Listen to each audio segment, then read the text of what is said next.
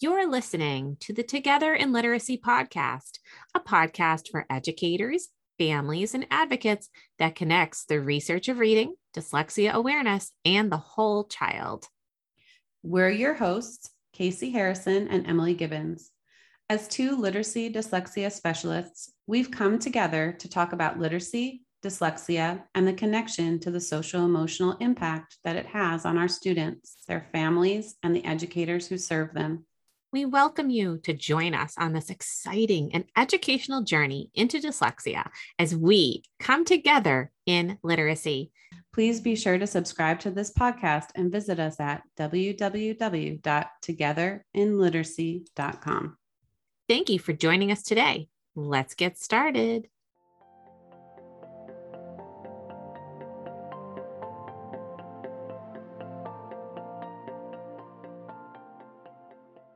Well, hello, everyone. Here we are for episode number 10 of the Together in Literacy podcast, season one.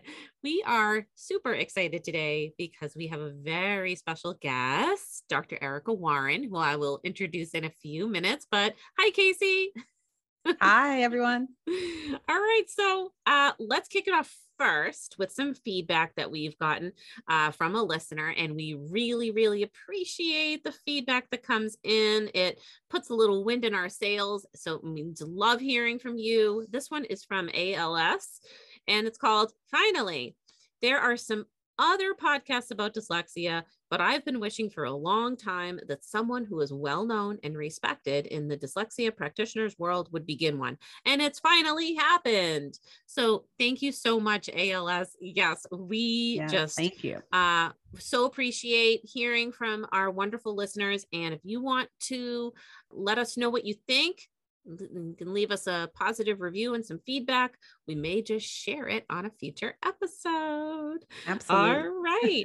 so we got a question when we first started the podcast from a parent about memory and some i'm sorry was it a teacher or parent i'm sorry i have to look back at my question ah it Hmm. was a teacher i apologize and this person was working with some uh, younger students that had struggled with memory and had some questions about phonological memory working memory and so we just thought you know what we're just going to invite one of the best people we know to talk about working memory. And I have the pleasure of introducing Dr. Erica Warren. Uh, you may know her. She has the educational materials through a business called Good Sensory Learning.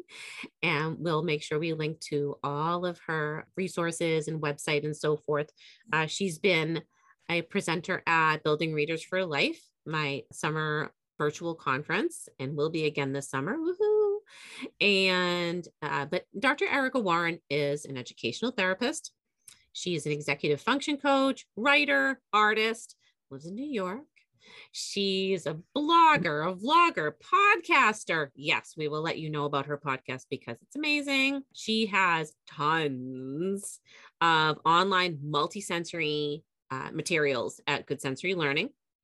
She has teacher training courses at her site, Learning Specialist Courses.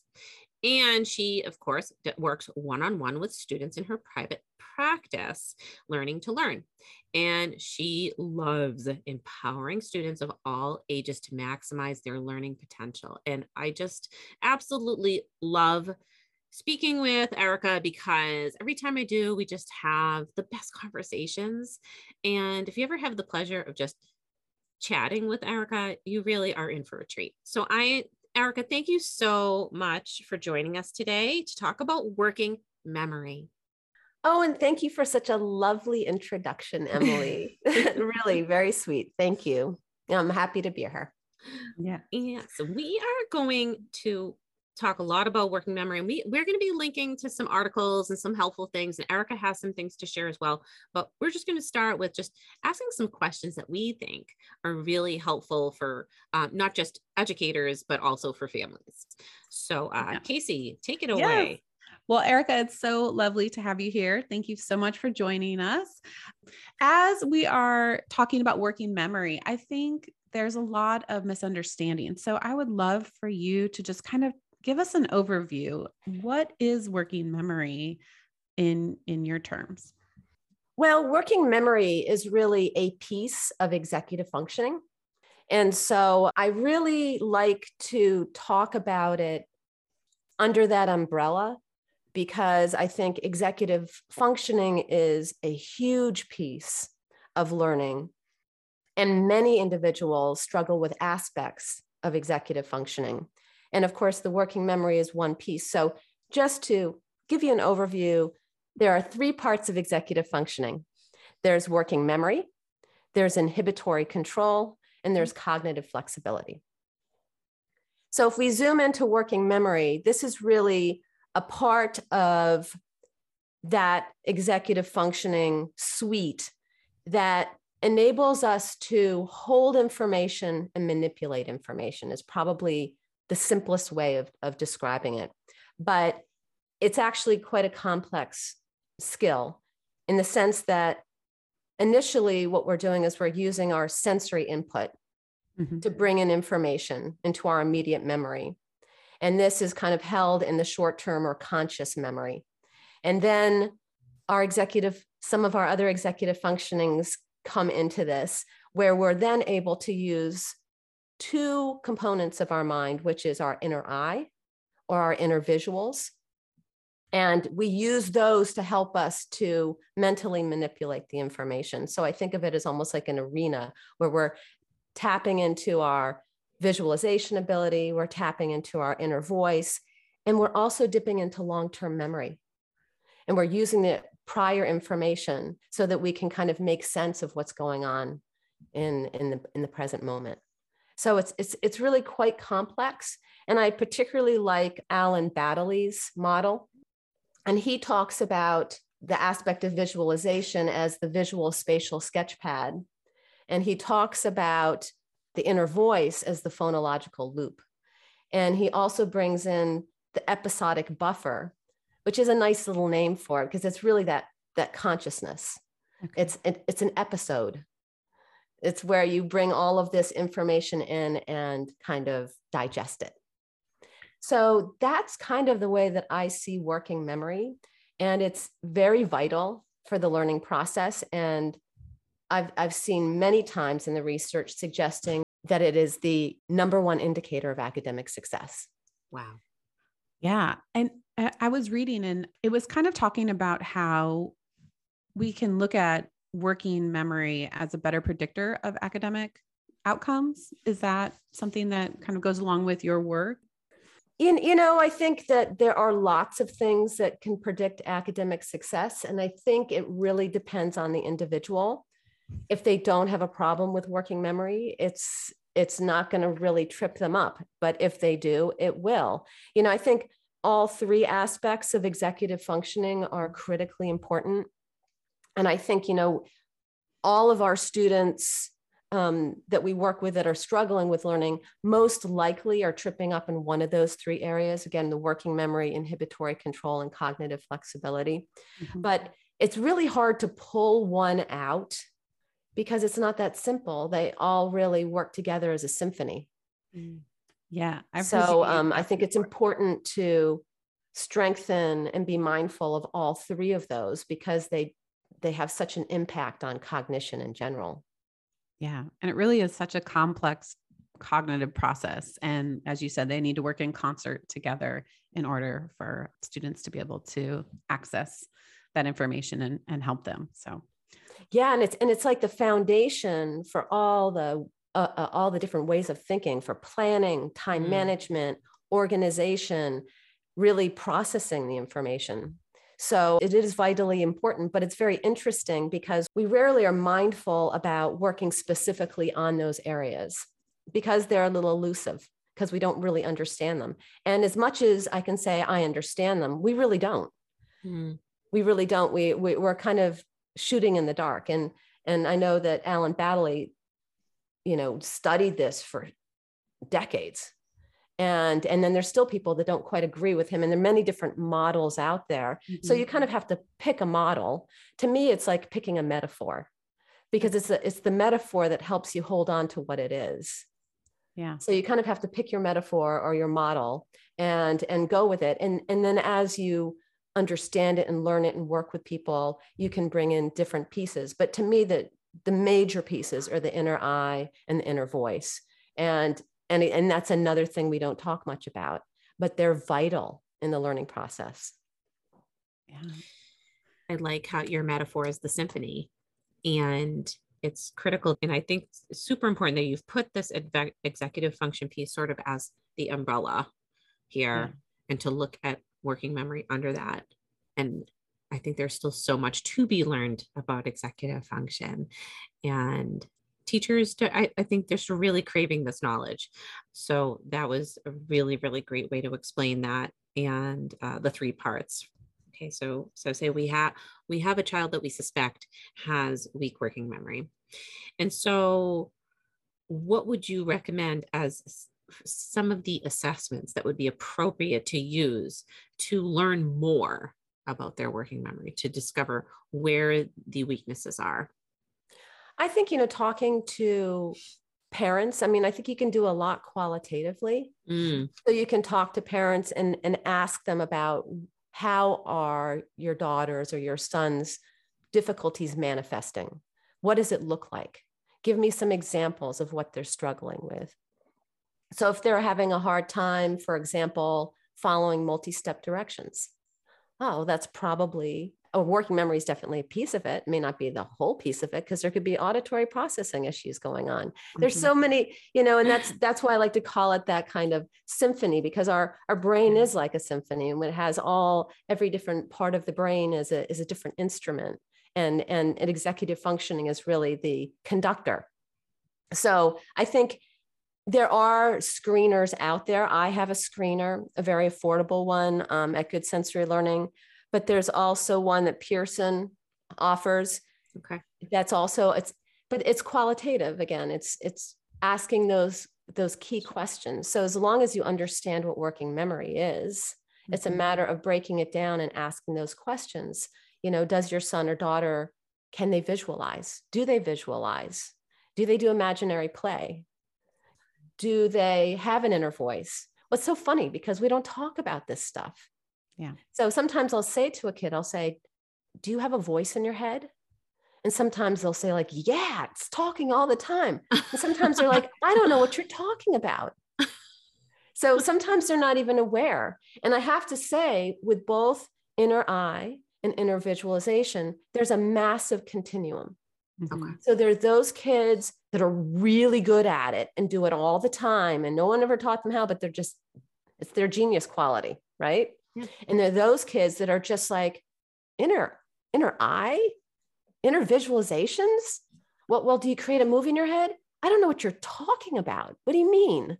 And there are those kids that I I used to call the blind mind's eye, but a friend of mine, Darius Namdaran, we have a podcast together. Mm the personal brain trainer podcast.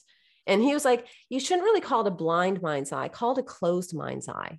And I was like, Oh my gosh, you're so right. Because I definitely, it's one of the things that I do in my practice, which is I help kids to develop their inner eye and their their capacity to visualize and their ability to visualize because it helps with executive functioning yeah. right Right. You know, yes. everyone says, well, how do you teach? How do you teach kids to pay attention? That seems like so elusive. I can't do that. Visualization. Visualization. If you're visualizing what you're learning about, you're paying attention. Right. So if you have, the, you can use your inner voice and your and your visualization to pay attention. Well, there you go. Now we're we're teaching kids to use their working memory mm-hmm. to manage their learning by by using those two amazing tools that we have that we never talk about.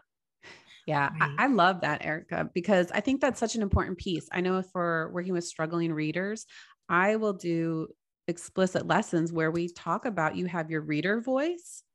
And a lot of times the kids think that's all that there is, but there's also a thinking voice, which is the visualization component you're talking about, right? And so having explicit instructions, you know, as educators, we can have these conversations and teach children that there should be something going on in our brain as we're reading. It's not just reading the words.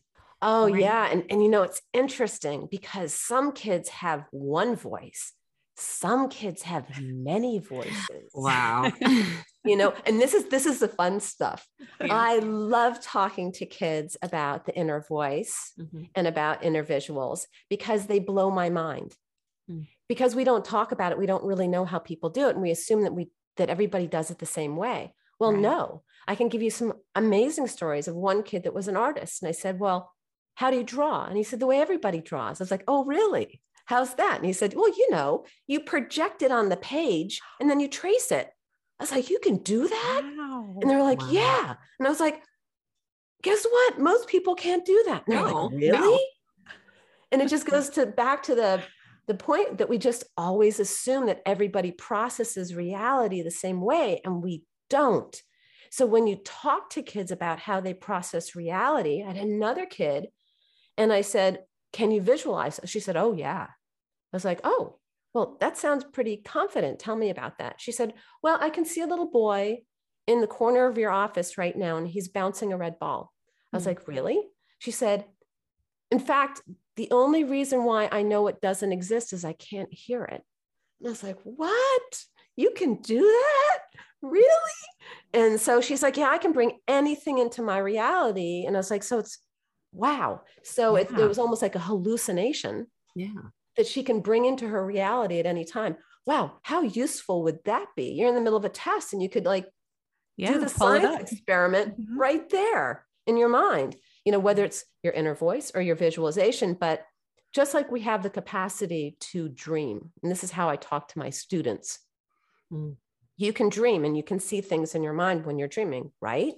And 90 some percent will say yes.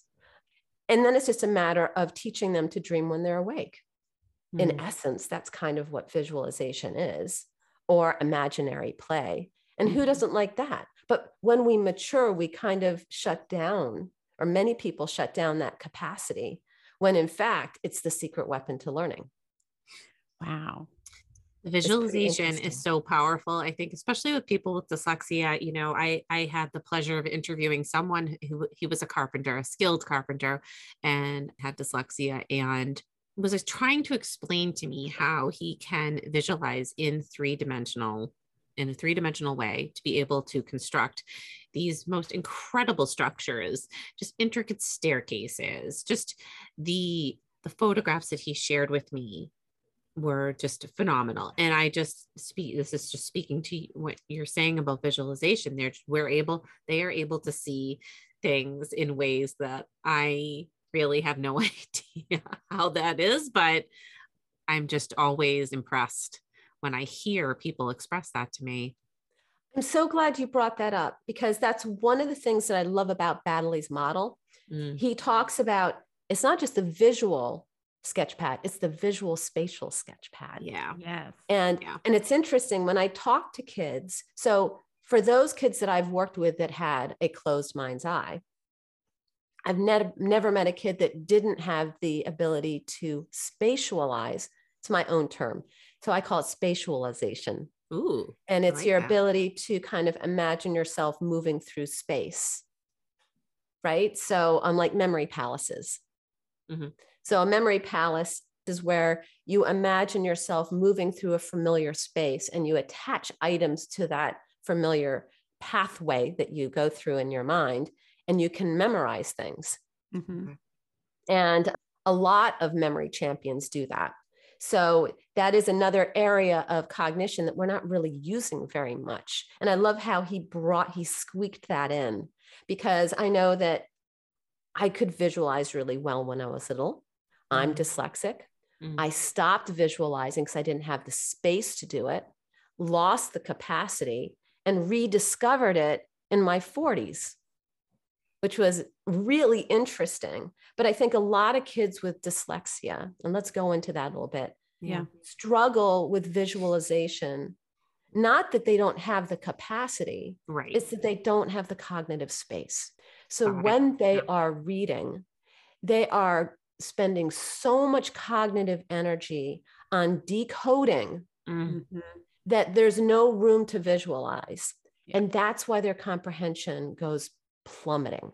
So, what's really important is to develop a child's visualization capacity to automate to a point of automaticity Okay. Mhm. so that they do it automatically and it doesn't take up cognitive space Got it. right so i think when i'm working with little kids that are struggling readers it's just as important to develop their visualization capacity as it is to develop their decoding. So sometimes i'll have them listen to audiobooks. Okay. and you do one of two things. You either read along with it which improves your whole word vocabulary quick easy no expense um, or you get them to close their eyes and create a movie in their head Right. and both of them are really, really important because what great readers do is they unite those two. They Mm. multitask, but we can't multitask efficiently or well unless things have become automatic. And Right. just like when we brush our teeth, in the beginning, it took a lot of energy like, oh, all right, I did that section, I did this, oh, I did the top, I did the bottom, and am I holding the brush right? And then eventually, just it's automatic. You just do it, and you can do something else. And I think when it comes to working with kids, particularly with dyslexia or any kind of any kind of um, learning disability, it's a it's a matter of building those core cognitive skills to automaticity. Because whether they're reading, they're writing, or they're doing math, it, they all require multitasking. And if they are not automatic in any of those pieces, then it kind of falls apart. Yeah. You It know, does. It does. And I like how you talked about bringing that in right away, right? Like, so providing students with lessons and activities to bring that visualization piece in right away instead of sometimes, you know, we may wait and talk about that later on after they've, you know, broken the reading code and they're they're now reading. Um, but we can do that early on Yeah. and right from the beginning. We Mhm. can. And guess what? That's this, that's the sweet sauce. It's Mhm. the game. It's the gamification. There are, I have a whole publication on visualization games. Yeah. you know because there there's so many different things you can do and kids love that they lap it up because it's so much fun they love to use their imagination and when you can bring that piece back into the learning process uh, Yeah. you've got them you've Yeah. got them i use it all the time and i use it for all subject matters visualization is just outstanding and if you think about it what what does that enable us to do visualization is one of the most important memory strategies. Mhm. So it enhances memory and it organizes memory also. Because how, how many times are we in a situation where we're a little bit stressed and we know something, but we can't access it? Yeah. Well, if we have a visual, it kind of organizes the information so that we can access it. Okay. It kind of brings it all back together. Yes. So, yeah. I'm so glad you've stressed the visualization piece. As I, I, when I was a third grade teacher for many years before private practice, spent a great deal starting off the year with visualization and Mhm. helping them learn how to make that movie in their mind. And I just have so many fond memories of helping those third graders work through that strategy and see the importance of it in, in everything that they did. So um, I just love that you really affirmed that. Mhm. Thank you. Thank you. Yeah. Yeah. And there are many components. And, and I'm sure you, I know you know this, Emily. yeah. There's so many pieces to visualization. You know, Mm, are they are they really visualizing all those components? You know, there's color, there's number, right. there's perspective. Like some kids are like, oh, perspective. I never thought about that. Am I looking down on it? Am I looking up on it? Yeah. And when you when you start to get really creative with your visualizations and you bring in even the other senses, like what does it smell like? What does it feel like? All of a sudden, visualizations become so much more vivid Mm, and potent. It's I always tell my students that, you know, if you write down your dreams, they become more vivid. It's the same thing when you're more mindful of your visualizations and you bring in some more of these pieces and the more we talk about it because I learn from my kids all the time. I'm like, "Well, how do you do that?" you know and sometimes the, it's it's like a discovery process where you go in together like oh i do it this way you do well i do it this way oh can i try your way oh let's try my way you know and and yeah. you can have so much fun and even in zoom sessions mm. you can you can do you can do all sorts of things with visualization because you've got the annotation tool so sometimes right. we'll and use the annotation tool to, or even a piece of paper on the respective tables, mine and theirs, and we'll do a drawing, a really simple drawing. And then you have to describe it so that the other person can draw it. Well, wow, that's working on so much of working memory. That's such a great working memory game. Right. And it really pulls in the language components that we work on, like describing, right. you know, that's all part of building language skills as well. That's so right. a great way to connect the two in a meaningful yep. way and making sure that we're using it as a multisensory learning experience as well. No, I I love that. The listener had a question, uh, and this this comes yeah. up often when we're working with students who have phonological deficits. So the question was about if we have students who may know sounds in isolation, and yet when they are trying to blend them together they seem to forget them right? So it's it's almost they're having difficulty with that phonological memory component. Why, why do children with dyslexia struggle with that in terms of, of the working memory? Is there a linkage between that phonological memory and the working memory um, I think, you know, every student is its own individual case. Yeah. I think the biggest yeah. mistake that we can make are making generalizations. Mm-hmm. I've yes. never met two kids that are similar. And yeah. if you can always look at it that way and let go of patterns, let go of patterns and go into exploratory mode. Explore, explore with a kid, talk to them and ask them. The kids know how they learn and they have really creative ways of describing it. And I'll give you a really fun activity that you can do with children. And I did this once with, an, with one of my kids. So he came in everyone was saying he's got writer's block. I was like, okay, he's got writer's block. And I said to him, I said, all right, all right, I want you to draw for me what it looks like when you get your writer's block, right? Let's draw mm-hmm. it. Yeah. And he did this amazing drawing and it was really complex. And I looked at him, I'm like, you don't have writer's block, you have writer's bottleneck. All of these thoughts were coming into one little right. hole right? Yeah. and, yeah. And guess what? I would not help a kid with writer's block the same that I would help a kid with writer's bottleneck. They're two right. completely different things. Right. One is that writer's block, you can't think of anything. Right. The other one is you're idea. thinking of mm-hmm. too much. Too many things. right?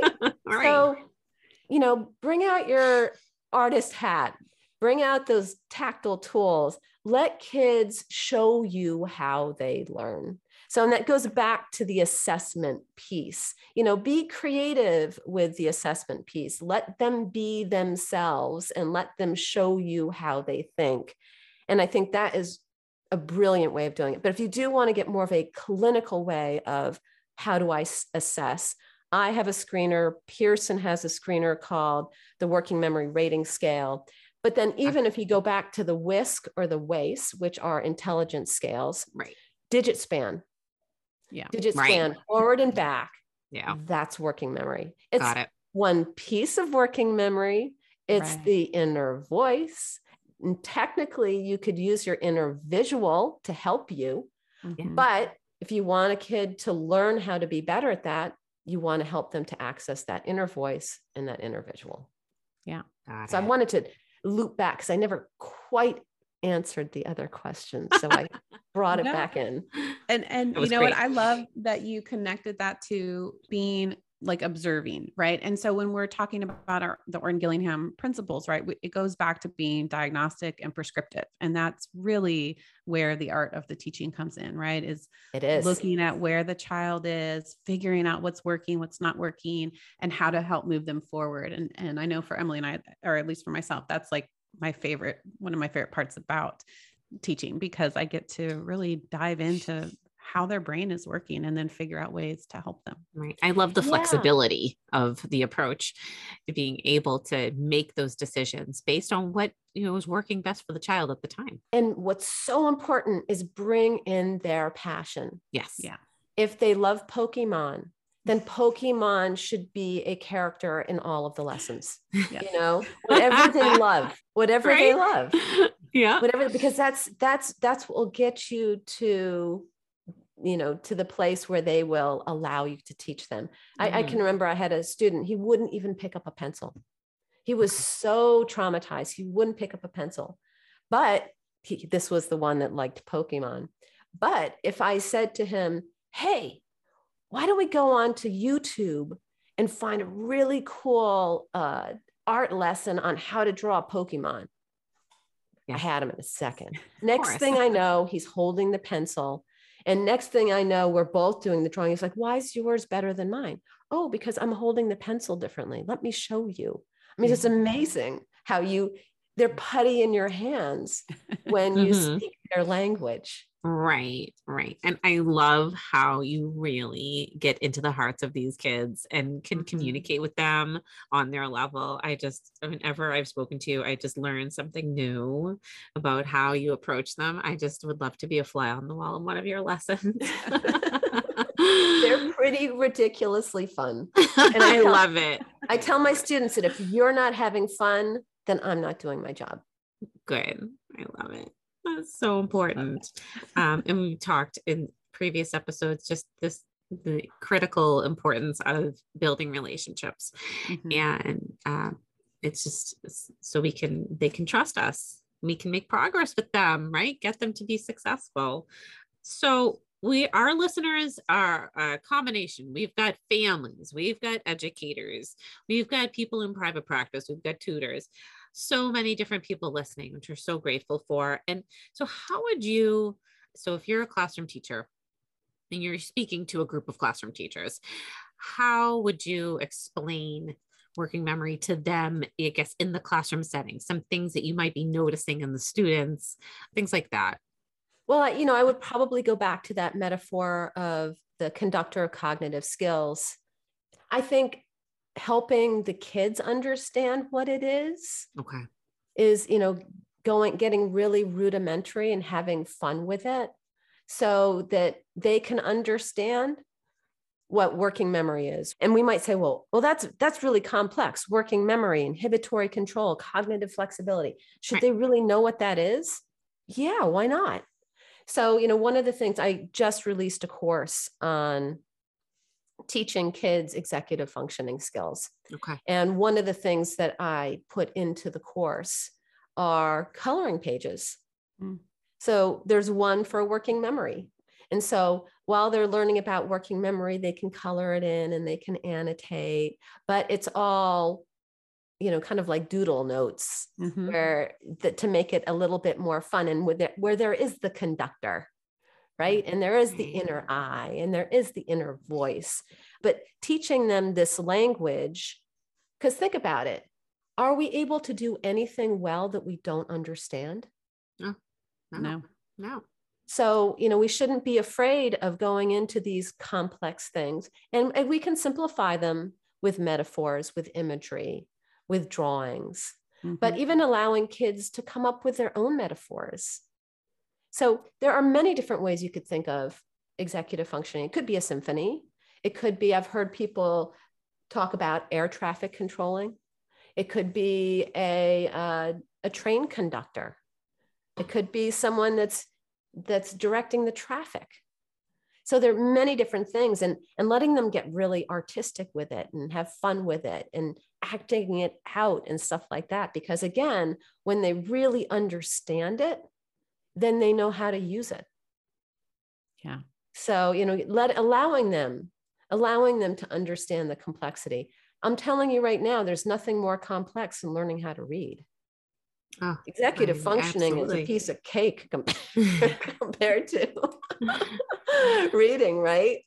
right right Well, And so many of these kids actually are really analytical, these dyslexic kids, and Right. they'll get it. They'll totally get it. They're like, wow, that's so cool. I can do that. Yeah, you can. Yeah, I know. Casey and I had done an episode on, you know, how to how to talk to children about the brain, how the brain Mhm. works. Kids are thirsty for that. They really want to know what is going on in there, especially kids with dyslexia. I think too, like, you know, because there's no, there's nothing wrong with your brain here. This is just the way things are working right now, and we can work on this strategy or this pathway to help help you get there and, and help you become successful with reading. But and just i think knowing how to communicate you know all those three areas of executive function and, and memory i think so so helpful. And kids really they do they do want to learn about that. And i think you've made a very good point. point and mm-hmm. teachers too. We're just looking for ways you know i guess to simplify it so that it's it's approachable for for kids and teachers You know, it's funny because I started this podcast with with Darius, and it was all about making executive functioning more palatable through metaphors. So that's the vast majority of what we do. And we for each one of these things we we go deep into working memory and inhibitory control. We come up with all sorts of imagery to help, you Mhm. know, whether it's you can think of a horse with, you know, the they call them the blinkers, which help Right. with kind of the inhibitory control. And and so if people are looking for more metaphors or ways of teaching it, but just giving kids the creativity okay where you give them you give them a couple metaphors and you say okay now you create your own they might come up with something totally brilliant Mhm. and you know more than anything they're chewing the cud right right they're they're they're making sense of it in their own mind and they're feeling what it's like because so many kids are in the back seat of the car Mhm. they're not driving their own cognition Yeah. in fact many of them like jumped out of the back seat a while ago because they have a sense of learned helplessness and they've given up right but if we can So, so teach them to jump Mhm. into the front seat so they can drive their own cognition because you're right every kid can learn. And you know what? Every mind is so important because they have its it has its own way of doing things. And there's a genius in every child. And and if we can help them to find that genius quality then that's when they blossom. That's when their confidence builds because that's the biggest problem. Our education system teaches in such a singular way Mhm. in general Yeah. that if you if you're more of a creative learner or you're just you you're an out of the box learner i like to call it Right. um then then yeah you're not in the box and i'm always like yay you're not in the box that means we can find something new and brilliant right yeah yeah um, and when we do, I mean, the vast majority of publications that I do have were inspired by students that were out of the box learners. It's like, okay, how can I reach this kid? And then they inspire this new way of teaching that is just brilliant. And Mm. nine out of 10 times, it accommodates more children Mm. than the traditional ways of teaching because it brings in that imagine imagination and the play and just a whole nother way of looking at things you know I, I appreciate that you are talking about working memory and like as a process and as as something that is that is growing and living and and different for different kids, right? And because I think sometimes in the traditional sense, people may misunderstand memory, working memory versus rote memorization. Rote memorization is going to be that passive, static information that you have to recall versus, you know, our working memory, which is what we need in order in order to move our thinking forward, right? To to take that information and that learning to move forward. And, and so I appreciate you talking about how it's just something that is working in concert together and it's a process. i'm so glad you said that because we really rely way too much on rote memorization and i Mm. hate it. I don't like to use that word very much. Mm. actually i really shouldn't use it at all but i don't like it. I don't like rote memorization. There's nothing about it that is helpful Mm. it doesn't teach you how to learn it's it's it's like Right. it's mindless it's mindless and and so many kids are not very good at it Mm. Yeah. When you were talking about the student sitting in the back seat, that to me, that's rote memorization. It's Right. just, are you able to recall something, but do you know how to use it? That's that's what's more important to me right on right on. memorize something? Multiplication is our, yes. our biggest problem right. in, in, in math education. I have a completely different way of doing it. I, I could mm-hmm. spit out those math facts as a third grader and but then you know, we got into more advanced concepts in math class. I always craved to know but why right but there was no one that really wanted to take the time to explain the why to me i really really needed to conceptualize yeah and not just be given a rote task. This is how you use this algorithm to reach the solution. And I just felt just missing out so much on my own mathematical learning as a result. Um, because I think if there was a different approach, could have been mm. experienced a lot more success. Yeah, if it's more fun. I mean, I like to bring in the body. I like to bring in hand clapping games. I like to bring in songs. I like to bring in dancing, all of right. those things, because then you're accessing all your senses and it mm-hmm. makes it so incredibly memorable. But, you know, that's the other thing I really would love to dive into a little bit here, which is how can we make this more fun? Yeah. You know, to develop working memory is a blast. There mm-hmm. are so many games that kids can do. Well, like red light, green light is one of the best working memory games you can play but there's so many things like that where you can have kids you know standing in a circle and they have to do a it could be anything from like a series of moves so maybe Great. one kid jumps up and down and then the next kid has to jump up and down and then do something different right. and then they do but yeah. That's all but now they're using their body and that's really fun you know whether it's a, a rhythm a rhythm on their body or hand clapping games. Hand clapping games are brilliant for developing working memory. I have a whole series of games that I offer as well. But, you know, making it fun. There are some technology tools out there like CogMed, yes. which which claims it's just really expensive. They just came out with a new one and mm-hmm. the graphics are much better, thank God.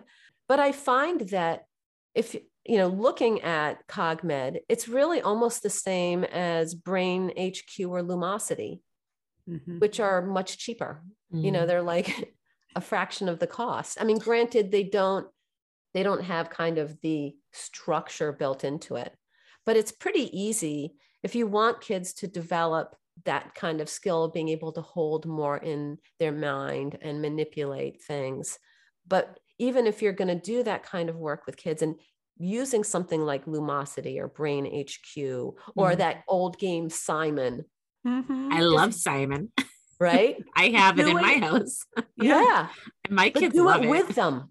Yeah. Do it with them and teach them how to do it. Right. So, okay, so how do I remember the colors? Well, you can use your inner voice. Or let's practice using our inner voice and make it our outside voice. Or, you know, let's let how could we visualize it?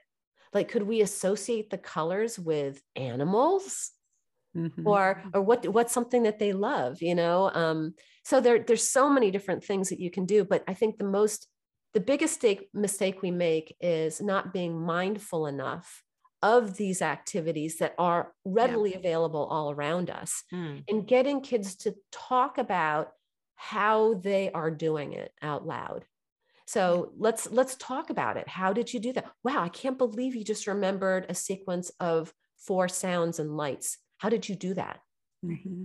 Right? Because again, if if if mm. they're not thinking about how they're thinking, they're not using right, their metacognition. metacognition. Right. right. They're not using their metacognition. They're in the back seat again. They're being okay. passive learners. So, in order for people to become active learners, we have to get them comfortable talking about their own cognition because that just then all of a sudden they just picked up the conductor the conductor's what do you call it his stick his wand whatever oh, yeah. and now they're conducting their own cognition instead of letting everybody else do that because so often it's so easy for the teacher to take that stick out of their hand yeah. let them have the stick even if the orchestra doesn't sound so good who cares? It kind of right. that goes back to did you ever read the book um, The Phantom Toll Booth? Yes. Mm-hmm. Okay right? Yeah. so when when milo picks up and he conducts the orchestra and the purple sun comes up yeah let that happen. They can they can be a little chaotic with how they conduct because that's how we get our feet wet. That's how we kind of learn how to do it. Okay so all right i didn't conduct it so well that time but maybe the next time i'll conduct it better right Yeah. Mm. It's that metacognition piece that comes into play. And, you know, Dr. Warren, she has so many wonderful resources on her YouTube channel. And I love that you share some activities that you do with your students. There's one that I think everyone should check out. It's called Memory Master, I think it was. Yeah. you were and that was such a great easy thing that i think teachers can do and parents can do with their students and their children at home to build those visualization skills that dr warren talked about today and then you added in this thing called distractors which i thought was really brilliant right because that's something that happens and then you Mhm. and then having them come back after being distracted, come back to remembering that sequence through movement and visualization. So I just, um, she has fabulous resources out there for everyone to check out. Thank you. Thank you for saying that. Yeah, that's actually a series of executive functioning card games that I came out with. I had them printed and I sold them on Amazon, but it was so complex to Mhm. store them and ship them that I stopped. So unfortunately, you can only at this point get them as digital downloads. But um, they're they're really good. So Memory Master does really work on working memory. Yeah. Okay. Um, okay. the other ones work on working memory as well as inhibitory control and cognitive flexibility. But Okay. there, there's in or out, which might be my favorite. It's really interesting. It's it. I won't even I won't even go into trying to describe them because it's really complex, and I'll lose you without the visual. But Okay. there's one called Focus, In or Out, No Match Penguin. So instead of matching, it's Mm. no matching. Ooh. But you can I- also change the game to one match or two match or three match. Okay. Yeah. I But, love that um, you approach yeah. it through games. I think that's that's a great way to to bring students in. Yeah and and there are plenty of games out there if, if you're like oh but i want i want some games that can help rat a tat cat Okay. is a great one. Stare stare is all about visualization. Okay. um, so there there are a whole bunch of them out there as well as the ones that i have um, that can help. But if you also want to just like really exercise very specifically uh, working memory i have a workbook series Okay. and it's I, I create everything on the research instead of creating something and doing the research i go deeply into the research and see what they're doing in the research and then mimic the types of activities that they use so that's probably one of my more popular ones which is uh, working memory and hemisphere integration okay. but yeah i have a ton of stuff i don't want to Yeah. i don't want to go into that too much so Well, we've talked a lot about games with you, and um, I did my guest appearance with you in your last podcast episode over the summer, just the importance of games to reach Mhm. children and making things fun. What would you say, or some would you think, if you were speaking to classroom teachers, what are some important reminders to give them when you have these children in your classroom any any final pieces of advice any recommendations? Yeah you know one thing that i really like is creating stations. Okay. Mm-hmm. You like like little learning stations little playful stations you know? If kids get through their work a little bit faster that they can go to one of these learning stations to develop these kind of core skills is such a fun Okay. way to do it. Or they can just go there you know during recess. Right. but making things as playful as possible allowing I know we all like to tap into our inner child and make our classroom what we wanted it to be but allow allowing the kids to have the creativity to come up with their own stations okay. and their own ideas and their own materials. So it- you know, again when the kids learn about working memory maybe even asking them to come up with their own activities. My goodness if they come up with their own little hand clapping games if they come up with their own little circle games do you know how empowering that's going to be all of a sudden they're like they're like the creator they're like the teacher they're the one that and then everybody gets excited about it ah it just I, I don't like to think about education as pedagogy. My doctorate, my finished doctorate is in adult education, and I use that more than anything else. Mm. I believe that kids do really well with andragogy. They're not blank slates. They are these creative little beings. And the more we facilitate instead of teach, the more they become active learners. That is so powerful. Mm-hmm. That way, um, so coming up with some interesting, having them come up with their creative ideas. I can envision this happening, especially like at the beginning of the day and morning meeting. This would be a great opportunity for students to showcase something that they've come up with to start the day. Really a, a great opportunity for building classroom community, in addition oh, yeah. to working on working memory. Yeah, and, and those little brain breaks, let them come yeah. up with their own brain breaks. And what yeah. what are brain breaks? They they absolutely are executive functioning games because it's it's it's allowing them to reboot. We all need those for sure.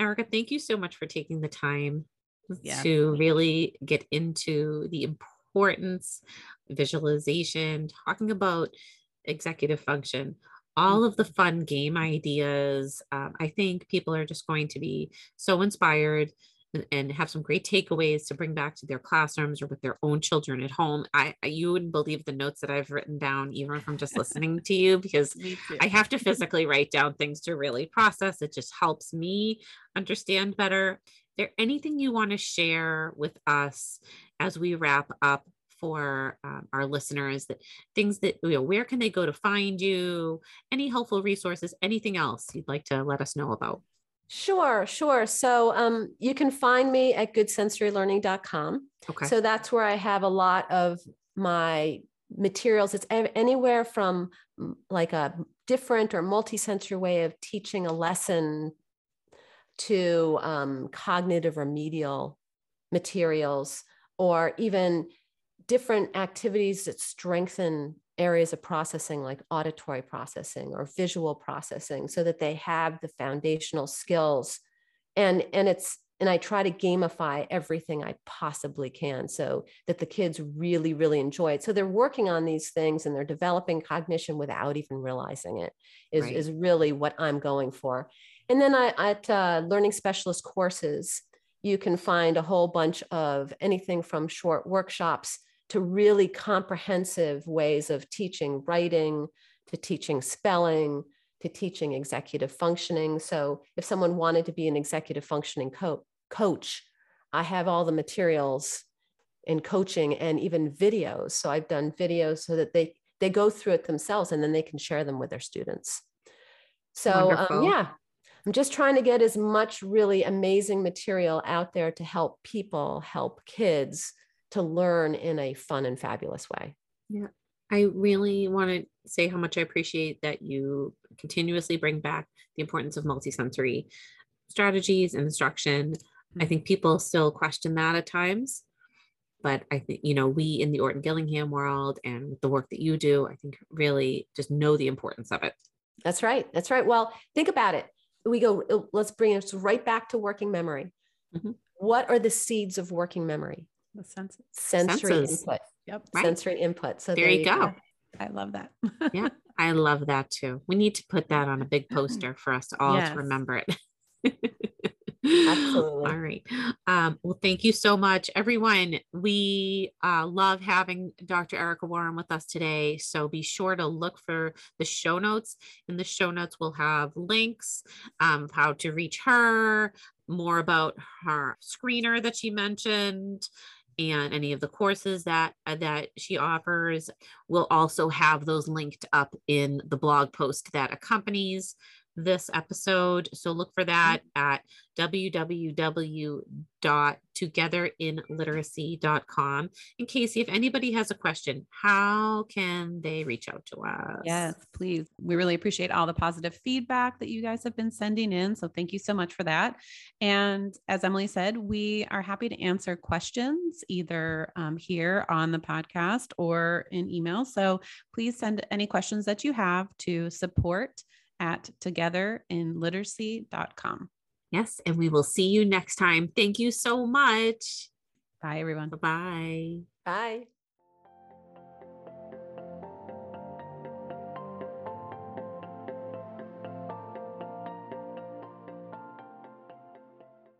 Thank you so much for tuning in to the Together in Literacy podcast today. If you enjoyed today's episode, please leave us a positive review and subscribe to the podcast. Each comment means a great deal to us. And if you have any questions for us that you would like answered on the Together in Literacy podcast, please contact us at support at togetherinliteracy.com. Be sure to visit the website www.togetherinliteracy.com for show notes, downloads, and goodies. Thank you for helping us spread the word about the Together in Literacy podcast. We'll see you next time.